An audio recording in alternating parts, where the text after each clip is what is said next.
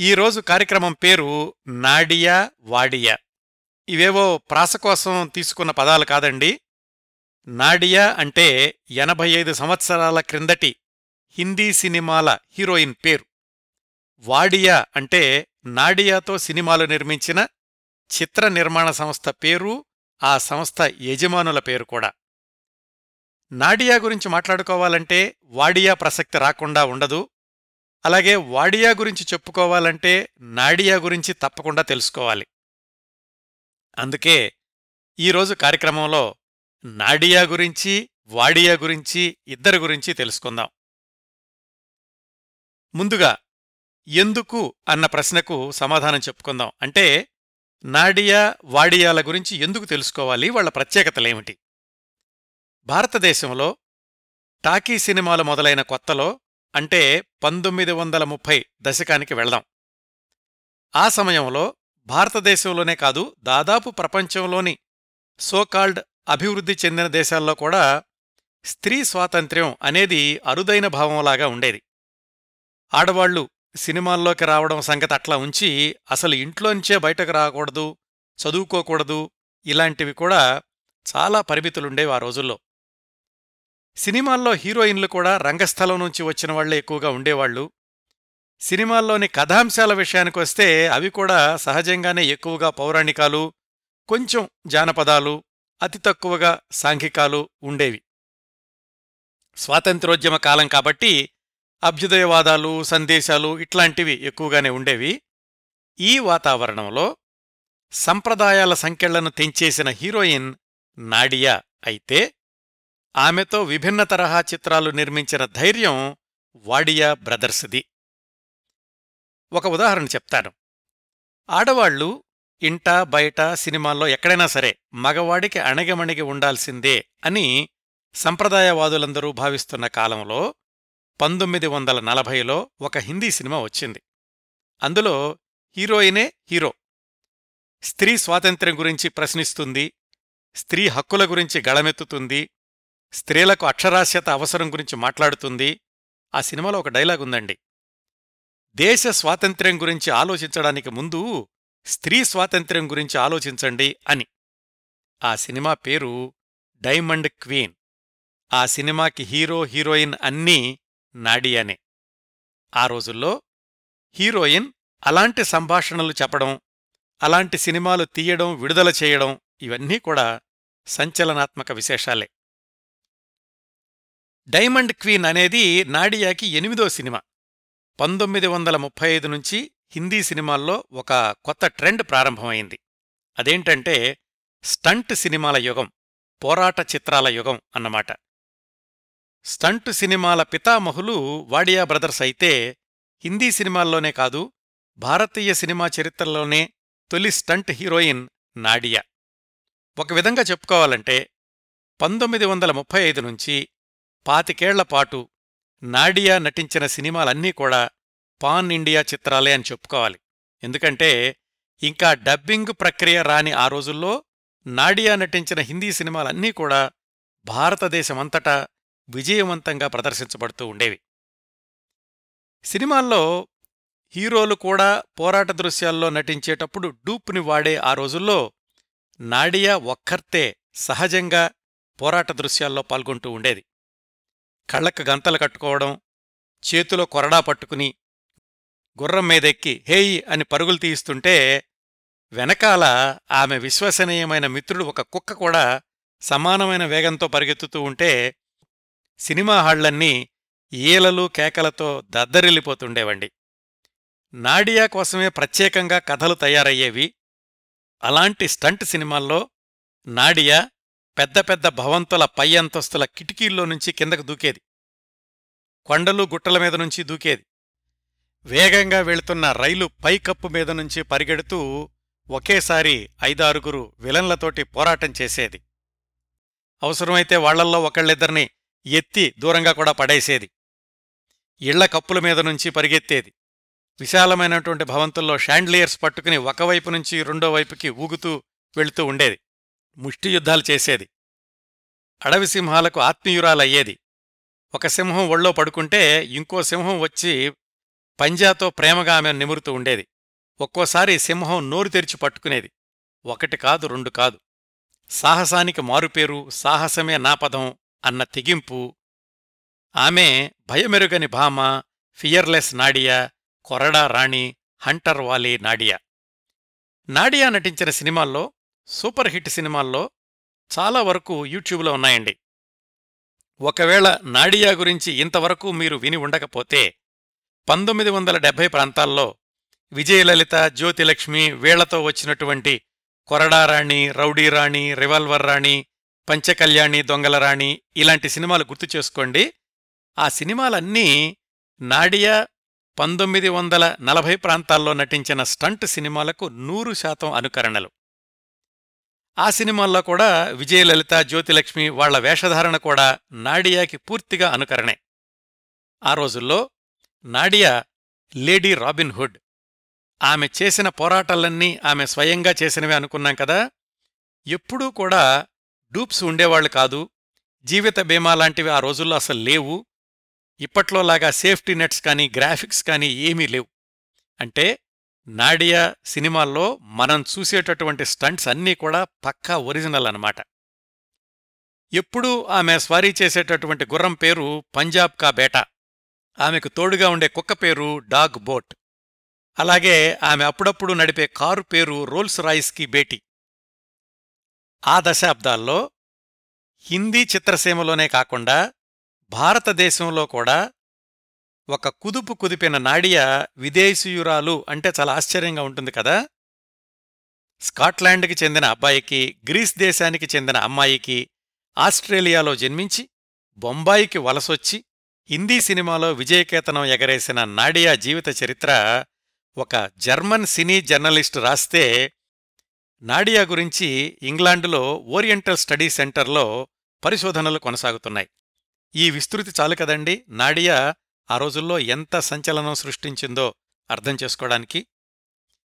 ఆమె నటించిన సినిమాలు కళాఖండాలు కాకపోవచ్చు కుటుంబగాథా చిత్రాలు కాకపోవచ్చు అభ్యుదయవాద చిత్రాలుగా ముద్ర వేయించుకోకపోవచ్చు.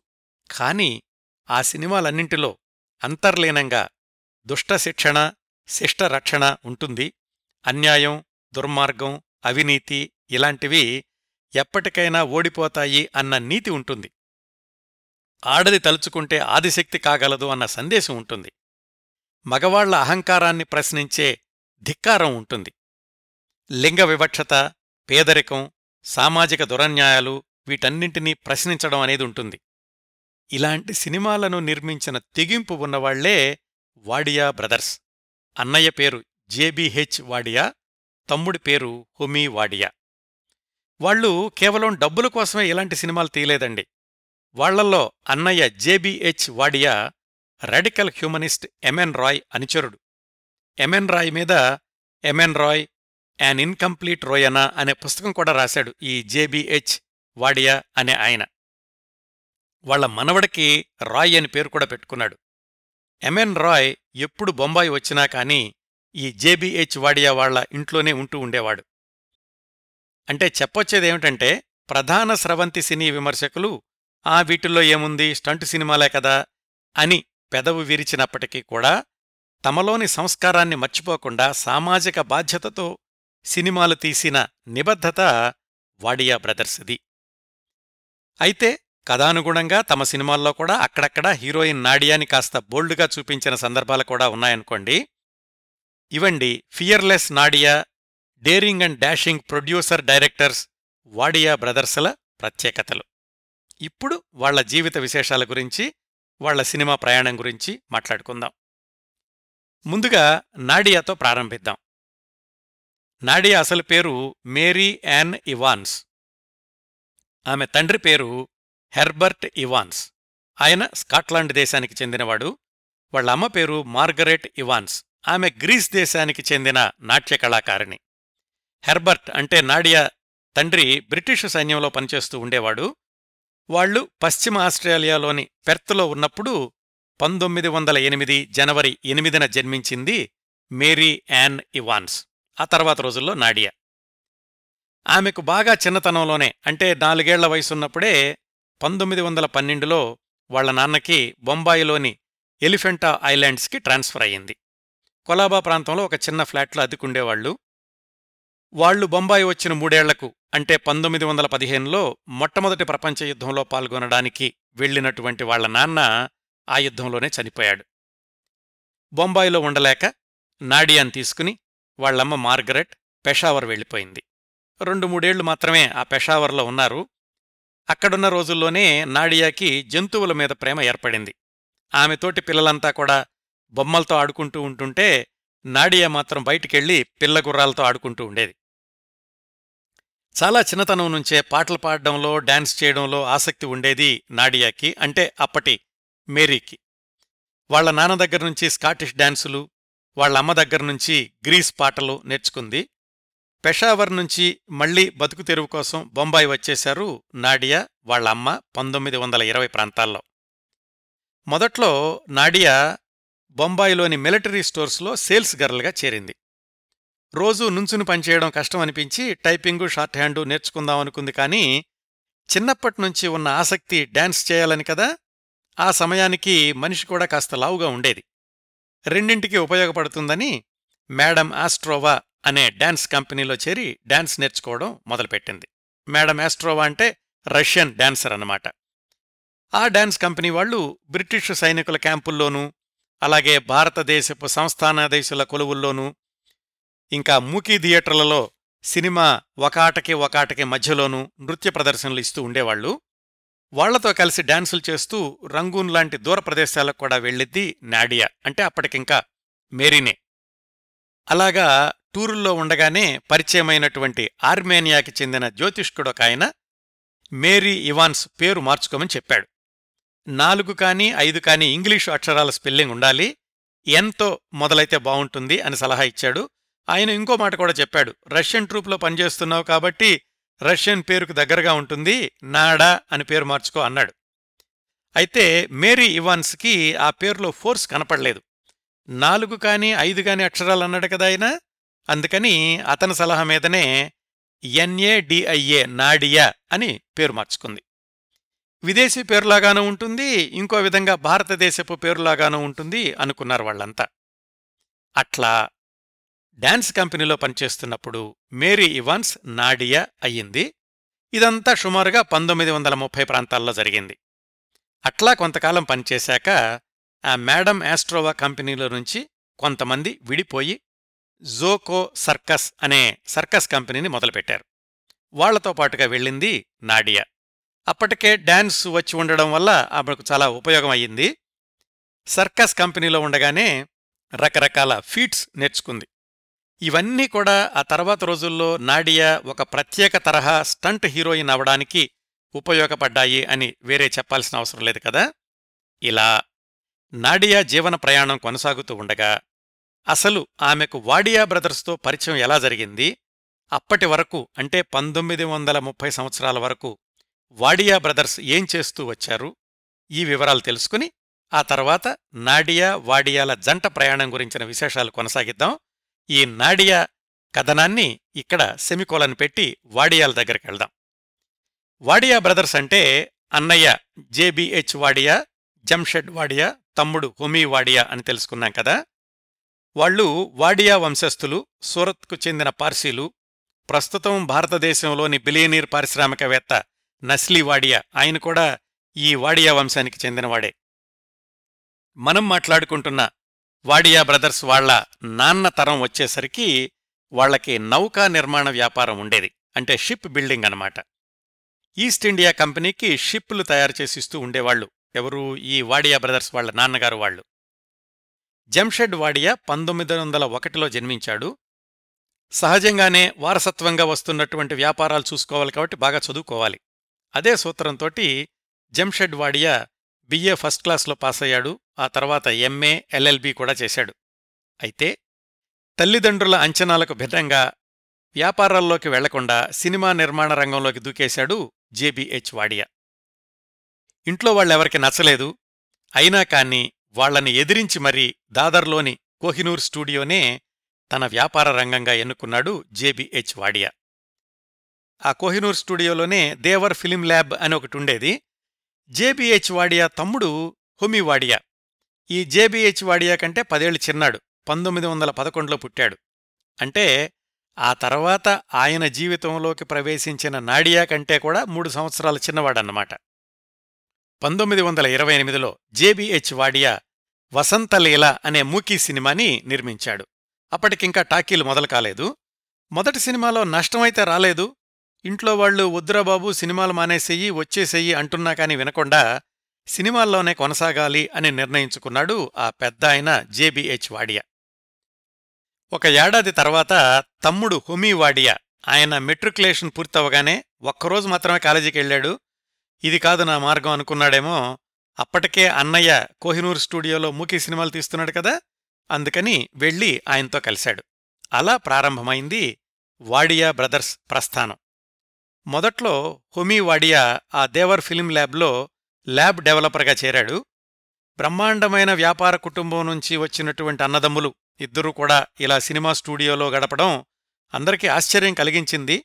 అయితే ఆనాడు ప్రారంభమైన ఆ అన్నదమ్ముల పట్టుదలే బాలీవుడ్ చరిత్రలోనూ భారతదేశ చలనచిత్ర చరిత్రలో కూడా ఒక ప్రత్యేక అధ్యాయానికి శ్రీకార చుట్టిందండి. పంతొమ్మిది వందల ఇరవై ఎనిమిదిలో తీసిన వసంతలీల మూకీ సినిమాతో నష్టాలు రాకపోయేసరికి తన మీద తనకే నమ్మకం కలిగింది జేబీహెచ్ వాడియాకి. ఆ వరుసలో ఆయన పదకొండు మూకీ సినిమాలు నిర్మించాడు. వాటిల్లో చాలా వాటికి ఆయనే దర్శకుడు. నాలుగైదు సినిమాల తర్వాత తమ్ముడు హుమీ వాడియాని కెమెరా విభాగంలోకి చేర్చుకున్నాడు. ఈ మూకీ సినిమాల్లో పంతొమ్మిది వందల ముప్పై ఒకటిలో వాళ్ళు తీసిన థండర్ బోల్ట్ లేదా డీలర్ డాకు అనే సినిమాకి ఒక ప్రత్యేకత ఉంది. ఈ సినిమాకి జేబీహెచ్ వాడియా కాకుండా తమ్ముడు హోమీ వాడియా దర్శకత్వం ఫోటోగ్రఫీ ఎడిటింగ్ అన్నీ చేశాడు. ఆ తరువాత అన్నదమ్ములిద్దరూ టాకీ రంగంలోకి ప్రవేశించాక కూడా ఎక్కువ సినిమాలకి హోమీ వాడియానే దర్శకత్వం చేశాడు. ఆ హోమీ వాడియా దర్శకత్వానికి పునాది ఇదిగో థండర్ బోల్ట్ లేదా డీలర్ డాకు అనే మూకీ సినిమాతో మొదలైందన్నమాట.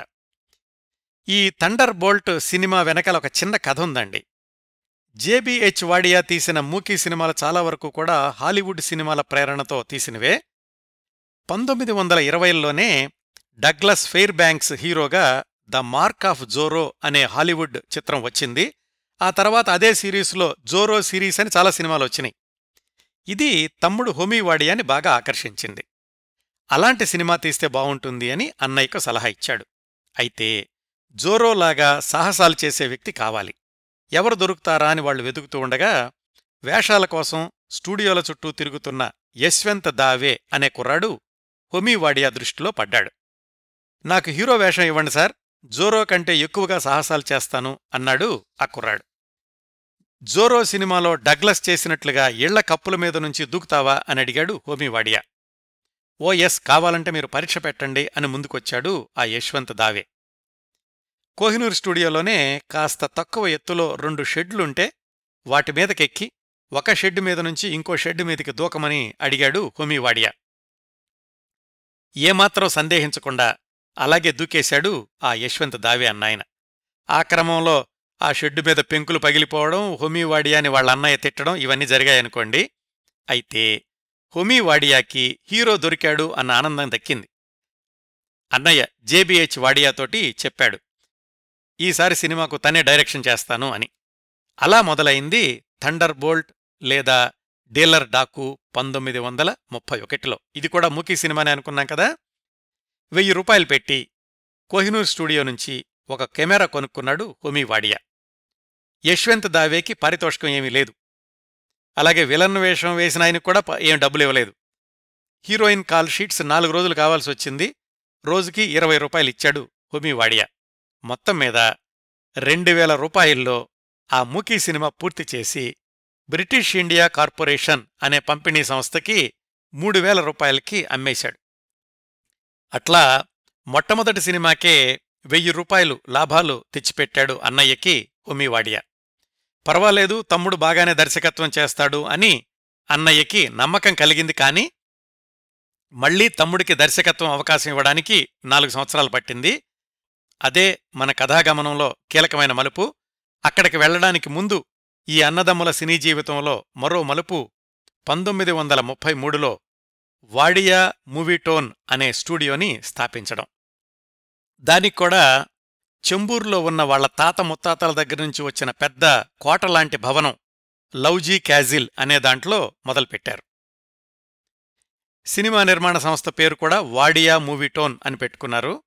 వాళ్ళ వంశ వ్యాపారమైనటువంటి నౌకా నిర్మాణానికి గుర్తుగా ఆ వాడియా మూవీటోన్ లోగోలో కూడా షిప్పు బొమ్మనే పెట్టుకున్నారు. ఆ సంస్థ తరఫున పంతొమ్మిది వందల ముప్పై మూడులో అన్నయ్య జేబీహెచ్ వాడియా దర్శకత్వంలో లాల్ ఏ యమన్ అనే టాకీ సినిమాని ప్రారంభించారు. ఈ అన్నదమ్ముల సినీ ప్రస్థానంలో మొట్టమొదటి టాకీ చిత్రం కూడా ఈ లాల్ ఏ యమాన్ అనేదే. హీరో హీరోయిన్లు జై కంభట్ట పద్మ. ఇంతకీ మనం నాడియా కథని ఆమె సర్కస్ కంపెనీలో పనిచేస్తోంది అన్న దగ్గర సెమికోలను పెట్టాం కదా? ఇప్పుడు నాడియాని మళ్ళా మన కథలోకి తీసుకొద్దాం. నాడియా డాన్సులు ఆమె సర్కస్ ఫీట్లు చూసినటువంటి లాహోర్లోని ఒక సినిమా థియేటర్ యజమాని ఎరుచ్ కాంగా అనే ఆయన జేబీహెచ్ వాడియాకి నాడియా గురించి చెప్పాడు. మీరిప్పుడు టాకీ సినిమాలు మొదలుపెట్టారు కదా? ఇలా నేను నాడియా అనే అమ్మాయిని చూశాను. చాలా చురుగ్గా ఉంటుంది డాన్సులు చేస్తుంది చాలా సర్కస్ ఫీట్లు కూడా చేస్తోంది. మీకేమైనా పనికొస్తుందేమో చూడండి మీ దగ్గరికి రమ్మని చెప్తాను అని. సరే అయితే ఒకసారి స్టూడియోకి వచ్చి నన్ను కలవమని చెప్పండి అన్నాడు జేబీహెచ్ వాడియా. వాళ్ళిద్దరి మధ్యన ఇంటర్వ్యూ ఏర్పాటు చేశాడు ఆ లాహోర్ థియేటర్ యజమాని. ఇంటర్వ్యూ రోజు వాడియా స్టూడియోకి వెళ్ళింది నాడియా. ఆమెను చూసిన అన్నదమ్ములిద్దరూ ఆశ్చర్యపోయారు. నీలికళ్ళు విదేశీ ముఖ కవళికలు ఈ విదేశీ అమ్మాయితో సినిమాలు తీస్తే ఎవరు చూస్తారు? ఈ అమ్మాయి హీరోయిన్గా ఎలా పనికొస్తుంది? అనుకున్నారు అన్నదమ్ములిద్దరూ. జేబీహెచ్ వాడియా ఆ అమ్మాయితో అన్నాడు.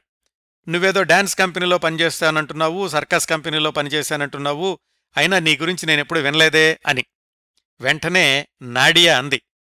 నిజమేనండి మీ గురించి నేను కూడా ఎప్పుడు వినలేదు అని. ఆమె సమాధానంలోని ఆత్మవిశ్వాసం కాస్తంత పొగరు కూడా జేబీహెచ్ వాడియాకి నచ్చాయి.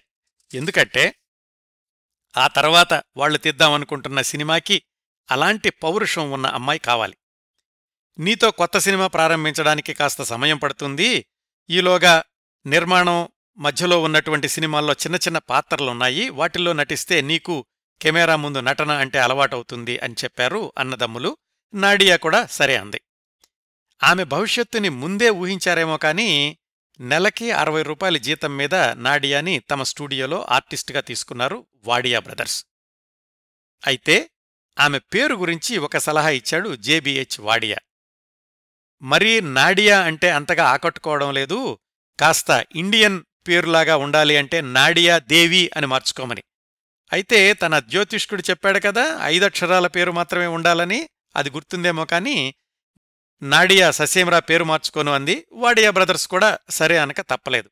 అట్లా వాడియా మూవీ టోన్లోకి ప్రవేశించిన నాడియాకి అప్పటికే నిర్మాణంలో ఉన్న లాల్ ఏ యమన్ అనే సినిమాలో ఒక చిన్న వేషం ఇచ్చారు.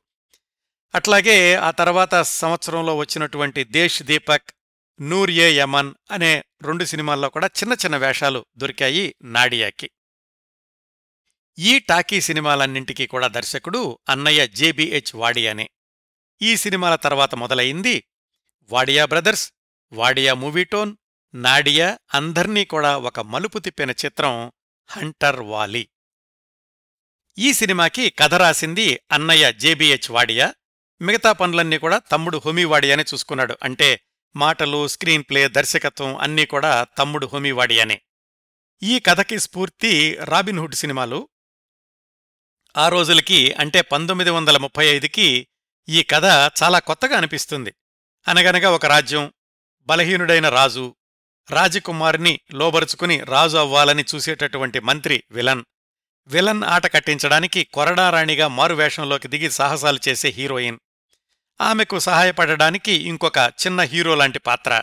ఇలా సాగుతుంది కథ. మొదట్లో చీరకట్టులో ఉన్న రాజకుమారి మారువేషంలోకి వెళ్ళగానే బిగుతు దుస్తులు కుచ్చుటోపీ కళ్ళకు గంతలు చేతిలో కొరడా గుర్రపు స్వారీ అడుగడుగునా సాహసాలు ఇంకా థియేటర్లో ప్రేక్షకుల ఉత్సాహానికి అవధుల్లేవు. అంతవరకు హిందీ సినిమాల్లో స్త్రీ పాత్ర అంటే పౌరాణికాల్లో పతివ్రతలు లేదా సాంఘిక చిత్రాల్లో భర్త పెట్టే బాధలు సహించేటటువంటి భార్యలు. అలాంటి రోజుల్లో సాహస వనితలాగా వెండితెర మీద స్వైర విహారం చేసింది నాడియా. ఈ సినిమాలో ఒక దృశ్యంలో చేతిలో ఉన్న కొరడాన్ని ఝళిపించి ఏ క్యాహై అంటుంది నాడియా. హంటర్ అని హాల్లో ప్రేక్షకులందరూ కూడా అరుపులు. మళ్ళీ నాడియా ప్రశ్న ఔర్ మై కౌన్ హూ? అని. హంటర్ వాలి అని ప్రేక్షకుల అరుపులతోటి సినిమా హాళ్ళు దద్దరిల్లిపోతూ ఉండేవి. హంటర్ వాలీ పాత్రతో నాడియా ఒక చరిత్ర సృష్టించిందండి. తను ఒరిజినల్గా చేసిన స్టంట్స్తో ఎన్నో ప్రమాదాలను ఎదుర్కొంది మొదటి సినిమాలోనే. హంటర్ వాలీ సినిమా షూటింగ్లో జరిగిన ఒక చిన్న సంఘటన. పుట్టింది విదేశాల్లోనూ తల్లిదండ్రులు విదేశీయులే అయినప్పటికీ కూడా నాడియా జీవితమంతా కూడా భారతదేశంలోనే గడిచింది కదా. ఆమెకు అమావాస్య అంటే కలిసి రాదు అని ఒక సెంటిమెంట్ ఉండేది. ఒక అమావాస్య రోజున పగలంతా అవుట్డోర్ షూటింగ్ చేసి రాత్రికి స్టూడియోలో ఈ హంటర్ వాలీ సినిమాలో పోరాట దృశ్యాలు చిత్రీకరిస్తున్నారు. పెద్ద విశాలమైన హాలు ఒకవైపు నుంచి వేలాడే దీపాన్ని పట్టుకుని రెండో వైపుకి వేలాడుతూ వెళ్ళాలి నాడియా. అటువైపు నుంచి కూడా అలాగే వేలాడుతూ వచ్చే జాన్ కవాస్ అనే నటుడు మధ్యలోనే నాడియాని పట్టుకోవాలి. అంటే సర్కస్ ఫీట్ లాంటి షాట్ అన్నమాట. మూడుసార్లు రిహార్సల్స్ చేశారు. అంతా సవ్యంగానే జరిగింది. నిజమైన టేక్ వచ్చేసరికి టైమింగ్ తప్పింది. నాడియాని పట్టుకోవాల్సిన జాన్ కవాస్ సరిగా పట్టుకోలేకపోవడంతోటి అంత ఎత్తు మీద నుంచి నాడియా కింద పడిపోయింది. అదృష్టవశాత్తు పెద్ద ప్రమాదం తప్పింది కానీ వెంటనే షూటింగ్ ఆపేసి ఆసుపత్రికి వెళ్ళడం గాయాలకు చికిత్స చేయించడం ఇదంతా జరిగిందనుకోండి. ఇంకో దృశ్యంలో టాటా బిల్డింగ్ అనే భవనం మీద నుంచి కూడా కింద కదులుతున్నటువంటి కారులోకి దూకేసింది నాడియా. డూప్లు లేకుండా నాడియా చేసిన ఇలాంటి సాహసాల్లో చాలాసార్లు ప్రమాదాల అంచుల వరకు వెళ్ళింది నాడియా. ఈ హంటర్ వాలీ సినిమాకి పెట్టుబడి పెడతానని ముందుకొచ్చిన పంపిణీదారులు నాడియాని చూసి వెనక్కెళ్ళిపోయారు. ఈ విదేశీ అమ్మాయితో సినిమా ఏమిటి ఎవరు చూస్తారు అనుకుని. వాడియా బ్రదర్సే ధైర్యం చేసి అప్పులు చేసి సినిమా పూర్తి చేశారు. సినిమా నిర్మాణానికైన ఖర్చులో సగం పైగా పబ్లిసిటీకే ఖర్చు పెట్టారు. మొట్టమొదటిసారి ఒక విదేశీ వనిత భారతీయ వెండితెర మీద పూర్తిస్థాయి స్టంట్ హీరోయిన్గా నటించడం. అందులోనూ మగవాళ్ళు కూడా చేయలేని స్టంట్స్ చేయడం. అందుకనే అంటర్వాలీ ఫియర్లెస్ నాడియా అని ప్రచారం చేశారు. సినిమా విడుదలైన మొదటి రోజు నుంచి ప్రేక్షకుల్ని మెస్మరైజ్ చేసేసింది ఇరవై ఐదు వారాలు ఆడి వాడియా బ్రదర్స్కి వాళ్ళు పెట్టిన పెట్టుబడి కంటే ఐదింతలు లాభాలు తెచ్చిపెట్టింది. ఈ సినిమాకి దర్శకత్వం చేసే సమయానికి తమ్ముడు హొమీ వాడియా వయసు కేవలం ఇరవై నాలుగు సంవత్సరాలు. పంతొమ్మిది వందల ముప్పై నాలుగుకి హిందీ చిత్రసీమలో అతిపిన్న వయస్కుడైన దర్శకుడు స్టంట్ సినిమాలకు పునాది వేసినవాడు అయ్యాడు హుమీ వాడియా ఇంకా ఈ హంటర్ వాలీ సృష్టించిన సంచలనాలకి కొన్ని ఉదాహరణలు. ఆ రోజుల్లో హంటర్ వాలీ కొరడాలు హంటర్ వాలీ బెల్టులు హంటర్ వాలీ పేకముక్కలు హంటర్ వాలీ చెప్పులు అగ్గిపెట్టెలు బూట్లు ఒకటేమిటి? చాలా వస్తువులు హంటర్ వాలీ అనే బ్రాండ్ తోటి అమ్ముడుపోయాయి. అలాగే వాలీ అన్న మాట కూడా చాలా ప్రాచుర్యంలోకి వచ్చింది. తర్వాత రోజుల్లో మిగతా సినిమా నిర్మాణ సంస్థల వాళ్ళు సైకిల్ వాలి అని మోటార్ వాలి అని అలాంటి స్టంట్ సినిమాలు కూడా తీశారు. ఈ నాడియా స్టంట్ సినిమాలని పోలినటువంటి సినిమాలు. హంటర్ వాలి సృష్టించిన చరిత్ర ఆ దశాబ్దంతో ఆగిపోలేదండి. ఇప్పటికూడా బాలీవుడ్లో కల్ట్ సినిమా స్థాయిలో నిలిచిపోయింది హంటర్ వాలి. ఈ సినిమాతో హీరోయిన్గా నాడియానే కాదు నిర్మాణ సంస్థగా వాడియా మూవీటోన్ దర్శకుడిగా హొమీ వాడియా ప్రధాన నటుడు బొమన్ షాఫ్ ఇంకో పాత్రలో నటించిన జాన్ కవాస్ ఇలా అందర్నీ తారాపథంలోకి తీసుకెళ్ళింది. రెండు వేల పదమూడులో అంటే ఎనిమిది సంవత్సరాల క్రిందట బొంబాయిలో భారతీయ సినిమా శతాబ్ది ఉత్సవాలు జరిగినప్పుడు వంద సంవత్సరాల క్రిందట వాతావరణాన్ని సృష్టించడానికని ఆరు బయట డేరాలేసి వాటిల్లో హంటర్ వాలీ సినిమాని ప్రదర్శించారు. అదండి హంటర్ వాలీ సినిమాని ఇప్పటికూడా బాలీవుడ్ గుర్తుపెట్టుకున్నటువంటి విధానం. ఈ సినిమా తర్వాత ఒక ఐదారేళ్ళపాటు వాడియా బ్రదర్స్ హీరోయిన్ నాడియా వెనక్కి తిరిగి చూసుకోవాల్సిన అవసరం రాలేదు. పంతొమ్మిది వందల ముప్పై ఆరులో మిస్ ఫ్రాంటియర్ మెయిల్ అనే సినిమా తీశారు నాడియా ప్రధానమైనటువంటి పాత్రధారిణి. మళ్ళీ ఒళ్ళు గగురు పొడిపించే పోరాటాలు. పంతొమ్మిది వందల ముప్పై ఏడులో హరికేన్ హన్సా పంతొమ్మిది వందల ముప్పై తొమ్మిదిలో పంజాబ్ మెయిల్ పంతొమ్మిది వందల నలభైలో డైమండ్ క్వీన్ పంతొమ్మిది వందల నలభై ఒకటిలో బొంబాయి వాలీ పంతొమ్మిది వందల నలభై రెండులో జంగిల్ క్వీన్ ఒకదాని తర్వాత ఒకటి హిట్ సినిమాలు వచ్చాయి నాడియా హీరోయిన్గా. వాడియా మూవీటోన్ బ్యానర్లో నాడియాతోనే కాకుండా ఇతర హీరోయిన్లతో కూడా సినిమాలు తీస్తూ ఉండేవాళ్ళు అన్నదమ్ములిద్దరు. ముఖ్యంగా పంతొమ్మిది వందల నలభై ఒకటి ప్రాంతాల్లో ప్రేక్షకుల అభిరుచి మారుతోంది స్టంట్ సినిమాల కంటే కూడా ఇతర సినిమాలకు ఆదరణ పెరుగుతోంది అనిపించింది వాడియా బ్రదర్స్కి. పంతొమ్మిది వందల నలభై ఒకటిలో సాధనా బోస్ హీరోయిన్గా అలాగే పృథ్వీరాజ్ కపూర్ హీరోగా రాజనర్తకి అనే సినిమా తీశారు. దానికి దర్శకుడు అన్నయ్య జేబిహెచ్ వాడియా. భారీ ఎత్తున మూడు భాషల్లో ఆ సినిమాని నిర్మించారు. హిందీ ఇంగ్లీష్ బెంగాలీ. ఇంగ్లీషు భాషలో నిర్మాణమైన మొట్టమొదటి బాలీవుడ్ చిత్రం కూడా ఈ రాజనర్తకినే. అమెరికాలోనూ యూరోప్లోనూ కూడా ఆ రాజనర్తకిని విడుదల కోసం ప్రణాళిక వేశారు. అద్భుతమైన దర్శకుడు మేధావి దర్శకుడు అని జేబీహెచ్ వాడియాకి పేరొచ్చింది కానీ ఆర్థికంగా చాలా నష్టాలు తెచ్చిపెట్టింది ఆ రాజనర్తకి చిత్రం పంతొమ్మిది వందల నలభై ఒకటిలో. దాంతోటి అన్నదమ్ములిద్దరూ వాడియా మూవీటోన్ స్టూడియోని మూసేద్దాము అనే నిర్ణయానికి వచ్చారు. ఆ స్టూడియోని అందులో ఉండే పరికరాలతో సహా రెండు లక్షల రూపాయలకి ప్రముఖ దర్శక నిర్మాత శాంతారాం కొనుక్కున్నారు. దాంట్లోనే శాంతారాం ఆ తర్వాత రాజ్ కమల్ కళామందిర్ స్టూడియోని ప్రారంభించారు. ఇంకా వాడియా బ్రదర్స్ ఇద్దరు విడివిడిగా సినిమాలు తీద్దాము అని నిర్ణయించుకున్నారు. తమ్ముడు హొమీ వాడియా బసంత్ పిక్చర్స్ అనే సంస్థను స్థాపించి కొన్నాళ్ళ తర్వాత చెంబూర్లో బసంత్ స్టూడియోని కూడా మొదలుపెట్టారు. పంతొమ్మిది వందల నలభై ఒకటి నలభై రెండులో స్టంట్ సినిమాలకు కాలం చెల్లిందేమో అనుకుంటున్నటువంటి సమయంలో నాడియా తనకింకా సినిమాల్లో వేషాలుండవనుకుని హెయిర్ డ్రెస్సర్గా శిక్షణ తీసుకోవడం మొదలుపెట్టింది. ఈ విషయాలన్నీ కూడా నలభై ఏళ్ళ క్రిందట పంతొమ్మిది వందల ఎనభైలో ప్రముఖ నటుడు గిరీష్ కర్నాడ్కి ఇచ్చిన ఇంటర్వ్యూలో హుమీవాడియా నాడియా ఇద్దరూ చెప్పారు. నాడియా అలాగా ఒక ఐదు నెలల పాటు హెయిర్ డ్రెస్సర్ ట్రైనింగ్ తీసుకుంది. సరిగ్గా అదే సమయంలో ఒకరోజు హుమీవాడియా వచ్చి లేదు మనం ఈ పంధా వదలొద్దు ఏదైతే అయింది నీతో మరొక స్టంట్ సినిమా తీస్తాను అన్నాడు. అలా మొదలైంది హంటర్ వాలీకి బేటీ అంటే హంటర్ వాలీ సినిమాకి సీక్వెల్ లాంటిదన్నమాట. ఇలా సీక్వెల్గా సినిమా రావడం అనేది కూడా ఈ హంటర్ వాలీ హంటర్ వాలీ బేటీ ఈ రెండు సినిమాలతోటి మొదలైంది. హంటర్ వాలీకి బేటీ కూడా హంటర్ వాలీ స్థాయిలోనే విజయవంతం అవడంతోటి మళ్ళీ నాడియా ఉమీ వాడియా కాంబినేషన్లో మరొక పదేళ్ళపాటు స్టంట్ సినిమాలు వరుసగా వచ్చినాయి.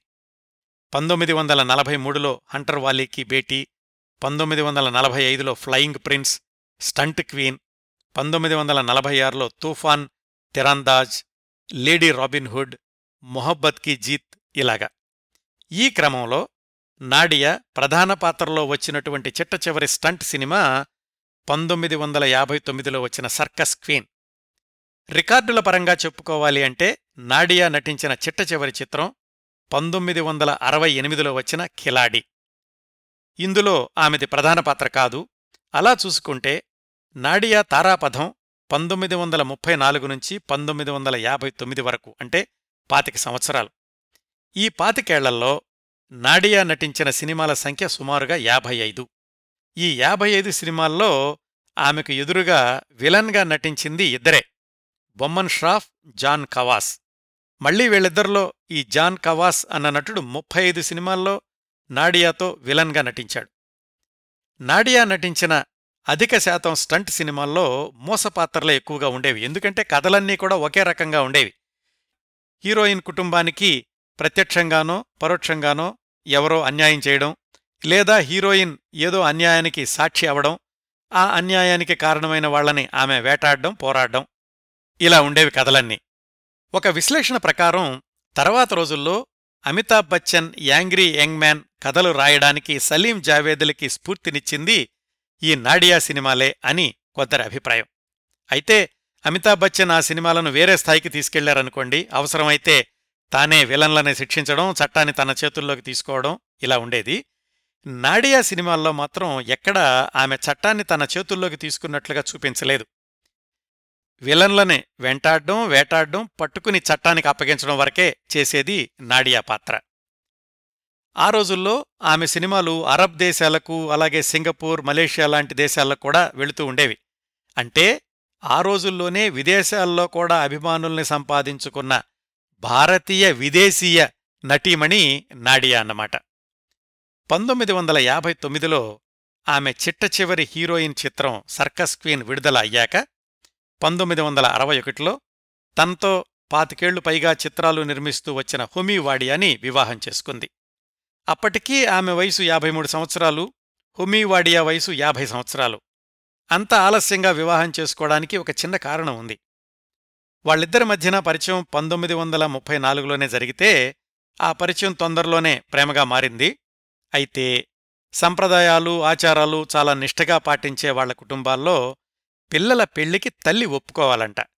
తల్లి అనుమతి లేకుండా మగపిల్లలు పెళ్ళి చేసుకోకూడదు.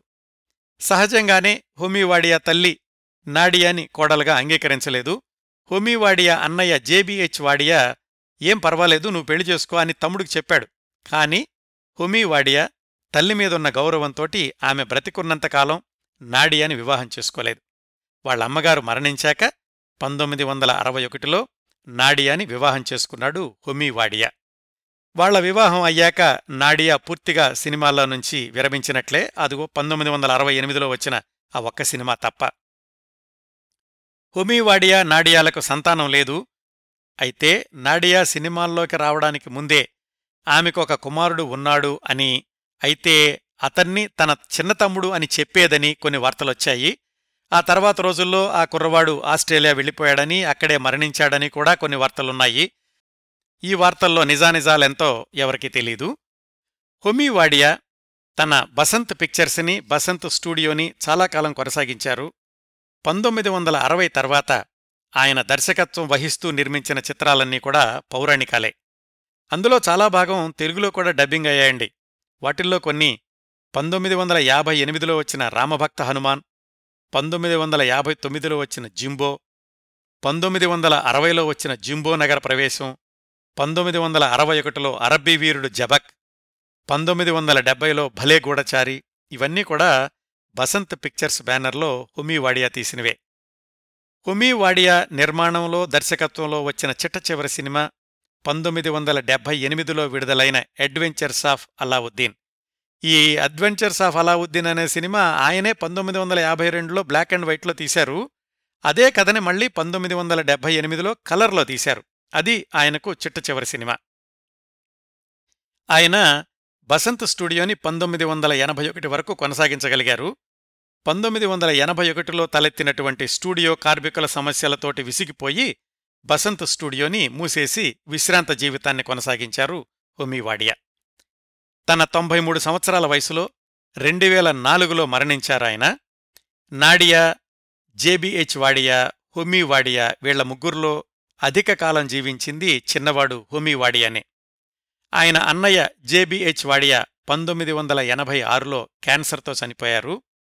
ఈనాటి మన టాక్ షో కథానాయిక నాడియా తన ఎనభై ఎనిమిదవ పుట్టినరోజు జరుపుకున్న మర్నాడు పంతొమ్మిది వందల తొంభై ఆరు జనవరి తొమ్మిదిన బొంబాయిలోని ఒక ఆసుపత్రిలో వృద్ధాప్య సమస్యలతో మరణించారు.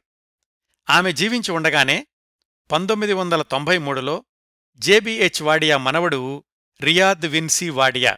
ఆయన నాడియా అనుభవాలతోటి fearless the Hunter volley story అనే పేరుతో ఒక డాక్యుమెంటరీ తీశారు.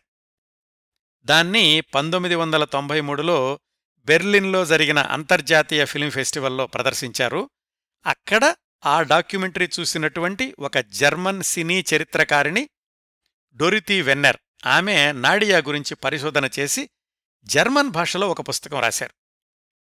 తర్వాత అది ఇంగ్లీష్లో కూడా అనువాదం అయ్యిందనుకోండి ఈ నాడియా మీద డాక్యుమెంటరీ తీసిన జేబీహెచ్ వాడియా మనవడు ఆ తర్వాత బాలీవుడ్లో మొట్టమొదటి సంచలనాత్మక చిత్రం గేల్ గురించి బాంగే అనే సినిమా తీశాడు పంతొమ్మిది వందల తొంభై ఆరులో. చాలా భవిష్యత్తు ఉన్నటువంటి దర్శకుడు అని అందరూ కూడా ఊహించిన ఈ రియాద్ విన్సీ వాడియా రెండు వేల మూడులో అతి చిన్న వయసులో మరణించటం దురదృష్టకరం. రెండు వేల పదిహేడులో విశాల భరద్వాజ్ దర్శకత్వంలో వచ్చిన రంగూన్ సినిమాలో కంగనా రనౌత్ పాత్రకు నాడియా జీవితమే ప్రేరణ అని వార్తలొచ్చినాయి. అందులో ఆమె పాత్ర పేరు కూడా జాన్ బాజ్ మిస్ జూలియా అంటే ఫియర్లెస్ నాడియా లాగా ధ్వనిస్తుంది కదా. అయితే అలాంటిదేం లేదు. మా సినిమాలో కంగనా రనౌత్ పాత్రకి నాడియా పాత్రకి ఏమీ పోలికలు లేవు అని రంగూన్ చిత్ర యూనిట్ వాళ్ళు ఖండించారనుకోండి. నాడియాని భారతదేశ సినీ చరిత్ర మర్చిపోదు అనడానికి ఒక ఉదాహరణ రెండువేల పద్దెనిమిది జనవరి ఎనిమిదిన అంటే నాడియా నూట పదవ జన్మదిన సందర్భంలో ఆమెకు గుర్తుగా గూగుల్ సంస్థ వాళ్ళు తన ప్రధాన వెబ్సైట్లో ఒక డూడుల్ని ప్రదర్శించారు. నాడియాని ప్రతిబింబించే ఆ డూడుల్ని చిత్రీకరించింది బెంగుళూరుకి చెందిన దేవకీ నియోగి అనే చిత్రకారిణి. ఇంకా నాడియా వాడియాల సినిమాలకి ఇప్పటికూడా ఉన్న క్రేజ్కి ఒక ఉదాహరణ ఏమిటంటే క్రిందటి సంవత్సరమే జేబీహెచ్ వాడియా మనవడు రాయ్ వాడియా.